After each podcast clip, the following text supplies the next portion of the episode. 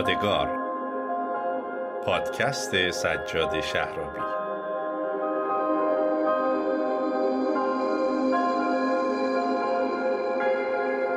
آقایون خانم ها دخترها و پسرها سلام وقت به خیر به اپیزود 17 همه پادکست یادگار. خیلی خوش اومدید. اسم این اپیزود هست بیدادگاه انقلاب. دلیل اینکه دادگاه انقلاب اسمش در این اپیزود و در واقعیت به بیدادگاه انقلاب تبدیل شده رو دوستانم که به عنوان مهمان در برنامه حضور دارن کامل توضیح میدن. وقتی می‌خواستم این پادکست رو بسازم خب از دو تا مهمون حاضق و کارشناس و کاربلد دعوت کردم که دو تا وکیل دادگستری هستن و با توجه به تجربه و تخصصشون قطعا به طور کامل در مورد فرایند تأسیس دادگاه انقلاب هدف از تأسیسش کیفیت قضاتش احکام صادره فراگون صحبت می‌کنن. اما به این فکر کردم که خودم در مورد چی صحبت کنم دیدم که خب بهترین کار اینه که من در مورد دیده هام و شنیده هام در مورد این دادگاه با توجه به تجربه ای که دارم صحبت کنم. اما قبل از هر چیز قبل از اینکه هیچ توضیحی در مورد دادگاه انقلاب بدم دعوت می‌کنم بخش اول صحبت های سرکار خانم تناز کلاهچیان وکیل محترم دادگستری و همسر امیرسالار داوودی وکیل پرونده های حقوق بشری و زندانی سیاسی رو در مورد تأسیس دادگاه انقلاب بشنویم.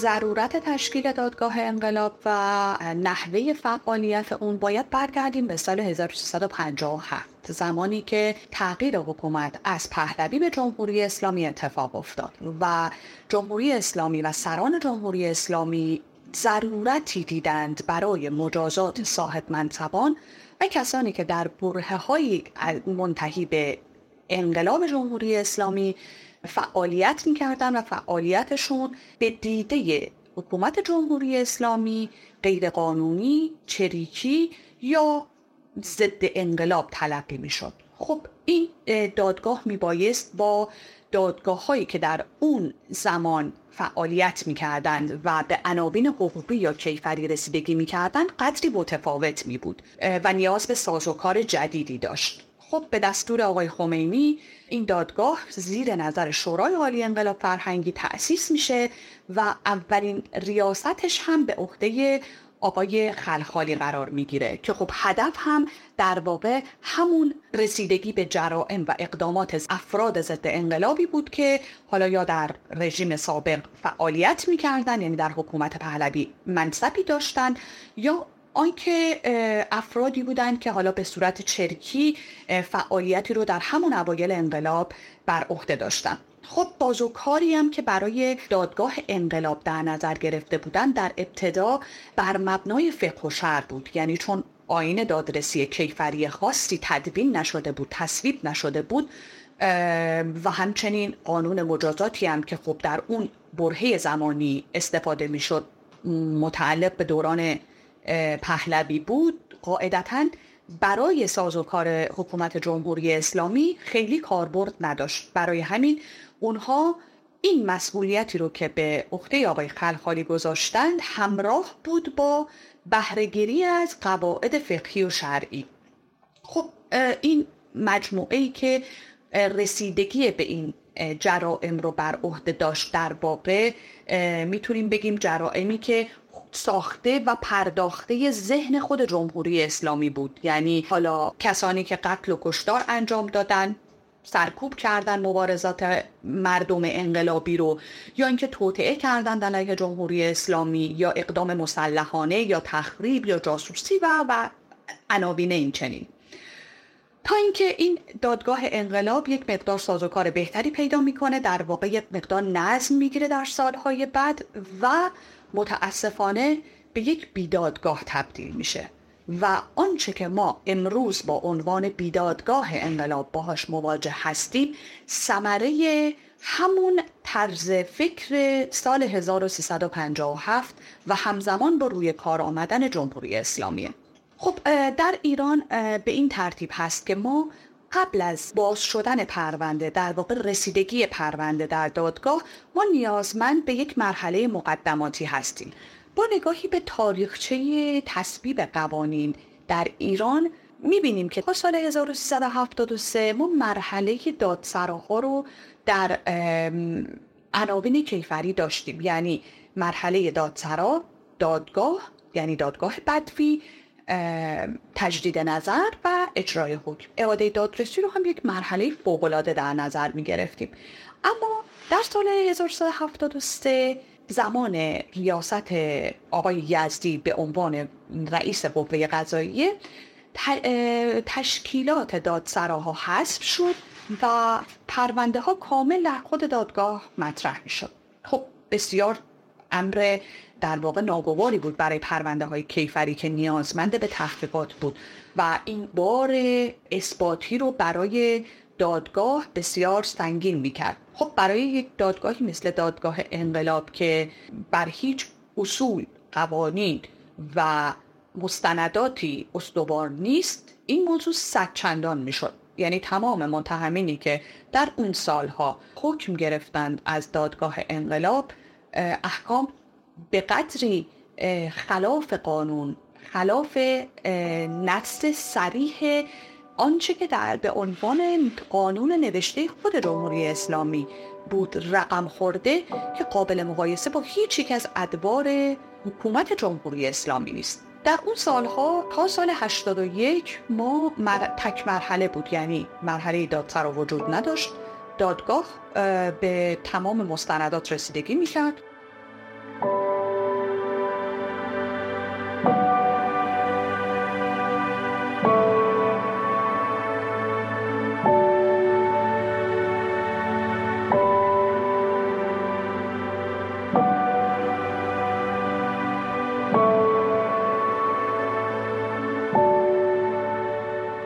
خب خانم کلاچیان در مورد تاسیس دادگاه انقلاب توضیح دادن. مهمان دیگرمون که چند دقیقه دیگه صحبتش هم میشنوید ایشون هم از یک زاویه دیگه در مورد همه مقوله صحبت می‌کنن اما گفتم خودم در مورد دیده ها و شنیده هام بگم. خب طبیعتا من با توجه به اینکه 13 اردیبهشت 1402 با یورش ماموران وزارت اطلاعات به منزل پدریم دستگیر شدم و 37 روز در زندان اوین گذروندم. بعد از اینکه 20 خرداد ماه با قرار وسیقه یک میلیارد تومانی آزاد شدم قرار شد که هفته بعدش یعنی 27 خرداد ماه روز دادگاه باشه و به دادگاه برم. به همراه دو تا وکیلم در روز 27 خرداد ماه در دادگاه انقلاب حاضر شدم. در شعبه 28 شعبه که ریاستش به عهده قاضی اموزاده و اینطور که از بقیه شنیدم گویا رو دست قاضی صلواتی قاضی شعبه 15 دادگاه انقلاب می نویسه و تمام افتخارش به اینه که در هر جرمی معمولاً اشد مجازات رو برای متهم در نظر می‌گیریم. وقتی قاضی اموزاد پرونده منو ورق زد دیدش که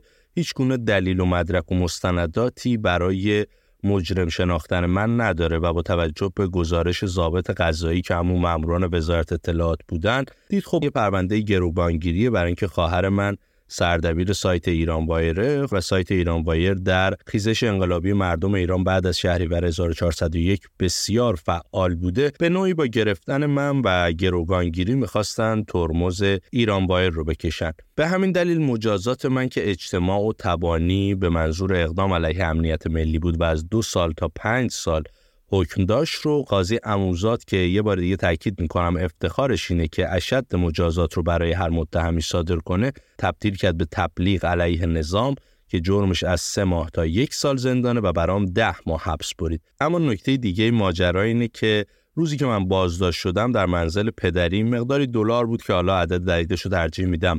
نگم اما مقدار کمی نبود. این دلارها ضبط شد و گفتم بررسی میشه و بعدا به شما برمیگردون. با وجود اینکه هیچ گونه مستندات و مدارکی مبنی بر اینکه این پول از راه رسانه های معاند به دست من رسیده یا از راهی خلاف قانون و شر به دست اومده نداشتن اما قاضی اموزاد ترجیح داد حکم منو کم کنه و کلیه وسایلی که از منزل اون برده بودن مثل دو تا لپتاپ، سه تا موبایل و مقداری دلار که خب وجه قابل توجهی بود رو ضبط کنه. این که ما میگیم بیدادگاه انقلاب دلیلش اینه که بدون هیچ گونه سند و مدرکی. وقتی وکلای من با قاضی اموزاد صحبت کردن و گفتن که هیچ گونه جرمی ایشون مرتکب نشده این یک پروژه وزارت اطلاعات صرفا برای گروگانگیریه سرش رو تکون داد و به نوعی تایید کرد و انتقاداتی در مورد بازپرس پرونده که بازپرس شعبه دوی دادسرای امنیت یعنی محمود حاجی مرادی در اون زمان بود کلی انتقاد کرد که اینا سواد کافی رو ندارن آبروی ما رو هم می‌برن و کار ما رو زیر سوال می‌برن. اما در نهایت با وجود اینکه هیچ گونه شواهد و مدارکی در پرونده نبود مدت حبس منو کم کرد اما کلی وجوه نقد که در تحقیقات مقدماتی هیچ اشاره‌ای به به دست آوردن اونها از طریق نامشروع یا از طریق ارتباط با رسانه‌های خارجی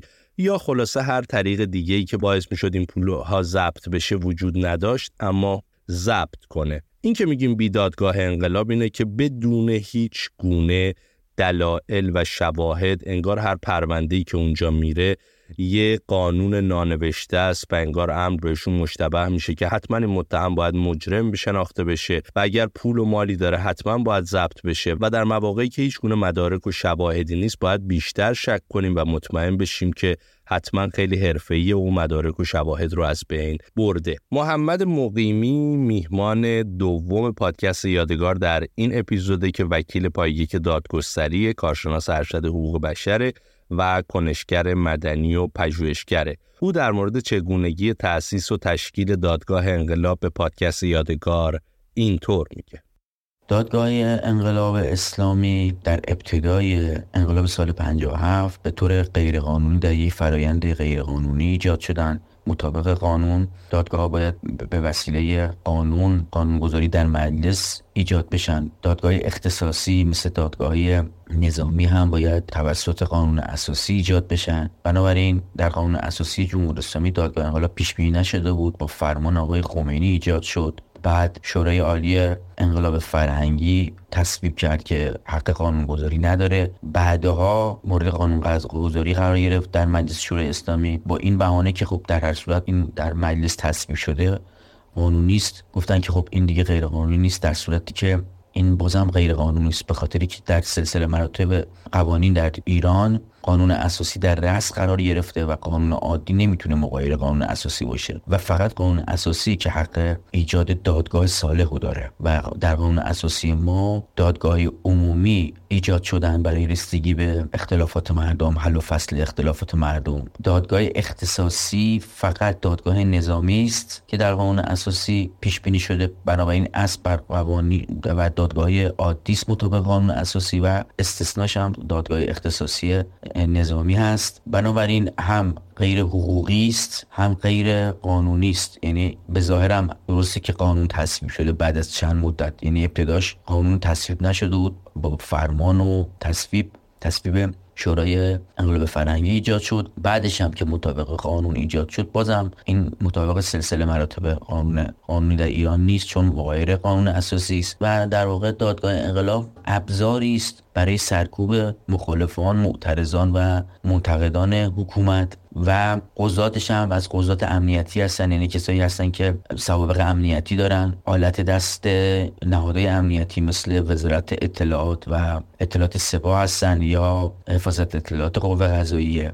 و ما می‌بینیم که به راحتی حبسای طولانی مدت صادر می‌کنن. حکم اعدام خیلی خلاف شهر حتی شهر مورد اتکای خود جمهوری اسلامی صادر می‌کنن. یعنی هم خلاف قانون هم خلاف شهر مورد اتکای جمهوری اسلامی است. بنابراین از هیچ وجاهتی این دادگاه برخوردار نیست. ابتدای انقلاب ما می‌دیدیم که به چه شکل خلخالی مردم رو میکشت اعدام می‌کرد. حتی جدیدن من خوندم که یکی از مسئولان گفته بود که ما به خاطر که اثبات بکنیم به آقای خمینی که این همینجوری علکی حکم اعدام صادر می‌کنه یه چند تا حکم اعدام دادیم بهش که امضا بکنه. اسم خودش هم بینشون بود. یعنی حتی نمی‌خوند و امضا می‌کرد و اینو رفته بودن به آقای خمینی هم موقع نشون داده بودن. خب متاسفانه هر زمان هم که امکان اعتراض بیشتر میشه یا درگیری بیشتر میشه وضع اقتصادی اجتماعی و سیاسی بدتر میشه مثل خیزش سال 1401 ما می‌بینیم که دادگاه انقلاب فعالتر میشه و بیشتر با سرکوب می‌کنه و احکام شدیدتری رو صادر می‌کنه. که همه اینها همونطور که عرض کردم مغایر هم قانون اساسی هم قانون عادی و هم شرع مورد اتکای جمهوری اسلامی.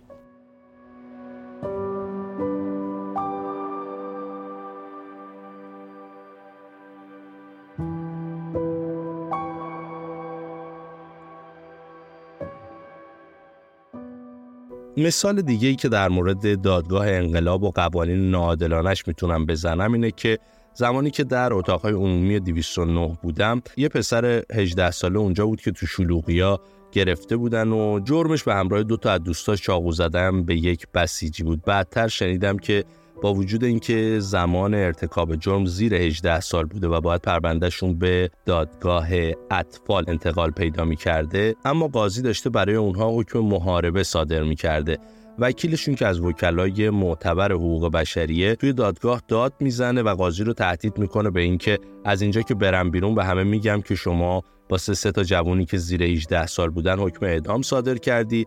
قاضی وکیل رو از دادگاه بیرون می‌کنه. اما کیفرخواست دوازده صفحه‌ای رو بعد از ده دقیقه توی خردکن میریزه و اونها رو به دادگاه اطفال انتقال میده. به همین راحتی یعنی کافی بود و وکیلش این جسارت رو نداشته باشه تو دادگاه داد و بیداد نکنه یا اینکه حرفاش تأثیری روی قاضی اون شعبه نمیذاشت. سه تا دیگه از جوانهای این مملکت هم براشون حکم اعدام صادر می‌شد و متاسفانه به احتمال زیاد اجرا می‌شد. بخش دوم صحبت های سرکار خانم تناز کلاهچیان وکیل دادگستری آماده است به اتفاق میشنویم.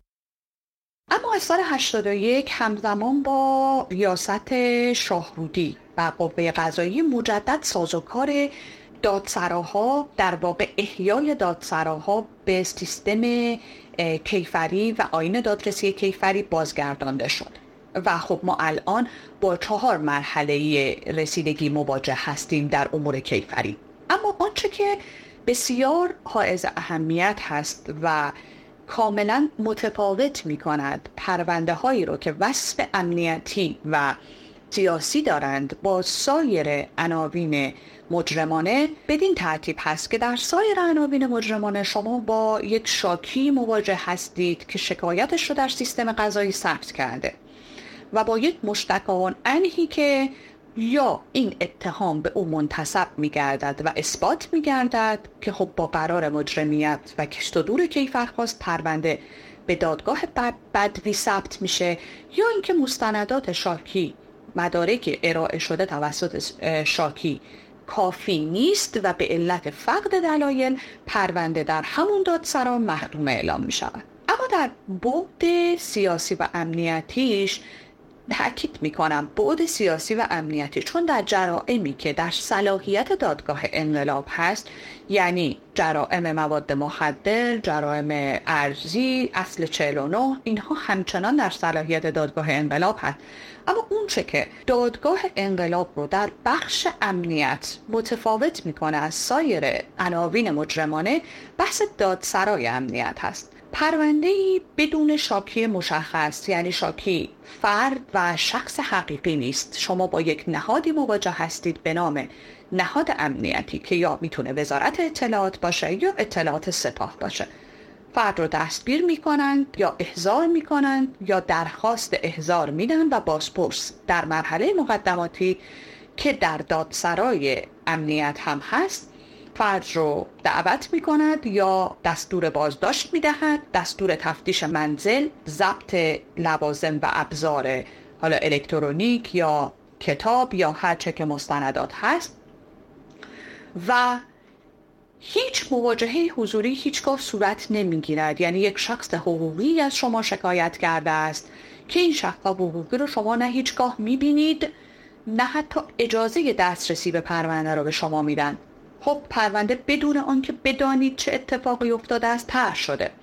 یک اتهامی به شما به عنوان متهم به عنوان کسی که حالا بازداشت شدید یا احضار شدید منتصب شده که خب مستندات هم کافی نیست.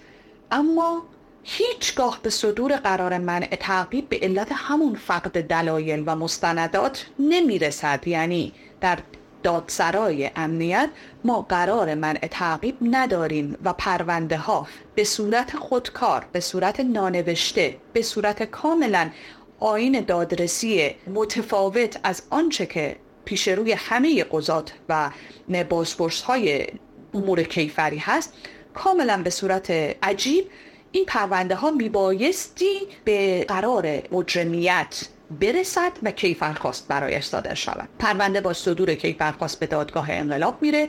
در یکی از شعب ثبت میشه و در یک جلسه پنج دقیقه ای نهایتا ده دقیقه ای با بی احترامی تمام به متهم یک حکم بسیار سنگین برای او صادر میشه خب این احکام هایتا به تجدید نظر می‌رسد که خب تجدید نظر هم به دلیل اینکه آن گذات هم نمونه دیگری از گذات پایین دستی و مادون هستند تمامی اون احکام تایید میگردد و متهم که الان دیگه متهم نیست و مجرم شناخته شده با توجه به اون اتهام انتصابی که مجازاتش هم تعیین شده پرونده به اجرای احکام می‌رسد و اجرای احکام هم خود رو اجرا می‌کنه به جرأت می‌تونم بگم که هیچ کدوم از بازپرس ها و قضات دادگاه انقلاب قضات تجدید نظر دادگاه انقلاب یعنی قضاتی که جرائم امنیتی رو در بخش تجدید نظر بر عهده دارند سواد کافی علم کافی آگاهی کافی برای رسیدگی نداشته ندارند و متاسفانه کاملا امنیتی و کاملا سیستماتیک برگزیده میشن برای این سمت پرونده هایی که هیچ مستندی جز گزارش نهاد امنیتی به عنوان ضابط قضایی ضابط دادگستری در پرونده مشاهده نمیشه. فرد رو با یک عنوان اتهامی بازداشت می‌کنن ابزار آلات و وسایل الکترونیکش رو ضبط می‌کنند. تمامی اونها رو مستند بعدی قرار میدن برای اینکه عناوین جدیدتری رو به فرد بازداشت شده یا احضار شده منتصب کنند که این کاملا خلاف هست. خلاف قوانین عرفی شرعی قانونی و حتی اخلاقی. اما متاسفانه جمهوری اسلامی از این ترفند 45 سال استفاده کرده و افراد رو به دلیل نامعلوم بازداشت می‌کنه به دلیل نامعلوم و بدون اینکه حکم قانون داشته باشه نص صریح قانون باشه. برای اونها حکم صادر می‌کنه بدون اینکه مستند کافی وجود داشته باشه. و متاسفانه در دادگاه انقلاب ما به کرات شاهد احکامی هستیم که حتی پروسه رسیدگی رو هم پروسه قانون نوشته شده خود جمهوری اسلامی رو هم رعایت نمی کنند گویی دستوری از نهاد امنیتی صادر شده باشد و این قضاتی که باید مستقل باشند و بست استقلال رو برای یک قاضی یدک می‌کشند رو حتی ذره رو به جا نمیارن ما در اعتراضات 1401 با احکامی مواجه بودیم احکام اعدام مواجه بودیم که متاسفانه حتی پروسه رسیدگی 20 روزه یعنی پروسه 20 روزه تجدید نظر رو هم به تمامی رعایت نکردند. فرد از تاریخی که بهش ابلاغ میشه حکم تا روزی که اقدام انجام میده 20 روز فرصت داره و این 20 روز متاسفانه برای برخی از مجرمین حالا به زعم نهاد امنیتی به زعم قضات دادگاه انقلاب مجرمین و این افراد حتی رعایت نشد. و زیر 20 روز احکامشون اجرا شد در صورتی که حکم اعدام نیازمنده به فرجام خواهیه و اون فرجام خواهی می بایست در پروسه خودش انجام می گرفته و همچنین اون بحث فوقلاده اعاده دادرسی رو می بایست رعایت می کردن جان یک انسان در خطر بود. اما حکومت جمهوری اسلامی و همچنین دادگاه انقلاب به تنها چیزی که بها نمیده جان انسانه به تنها چیزی که اهمیت نمیده پاشیده شدن خانواده هایی که برای پنج دقیقه دادگاه تمامی اصول منطقی اخلاقی و قانونی زیر پا گذاشته میشه. بسیاری از خانواده ها با همین احکام ناعادلانه و غیر منصفانه و غیر قانونی متلاشی شدن از بین رفتن چه افرادی که مجبور به ترک وطن شدن چه افرادی که سالها زندان رو تحمل کردند و اعضای دیگر خانواده از حضور اونها بی بهره موندن چه پدرها و مادرهایی که در داخل زندان بودند و از لحظه لحظه با فرزندشون بودند یا با همسرشون بودند محروم شدند. متاسفانه دادگاه انقلاب بیدادگاه انقلاب تلقی میشه. جایی که نه قانون رعایت میشه. حتی به سراحت عرض می‌کنم حتی قانون نوشته شده خود جمهوری اسلامی هم برای دادگاه انقلاب برای دادسرای امنیت برای اجرای احکام دادسرای امنیت اصلا تعریف نشده و به گونه یک قانون خودنوشته بسیار در هم و آشفته دارند که فقط به اون پایبند هستند که متاسفانه نه اخلاق در اون رعایت شده نه قانون نه شرع نه فقه و نه هیچ یک اصول انسانی.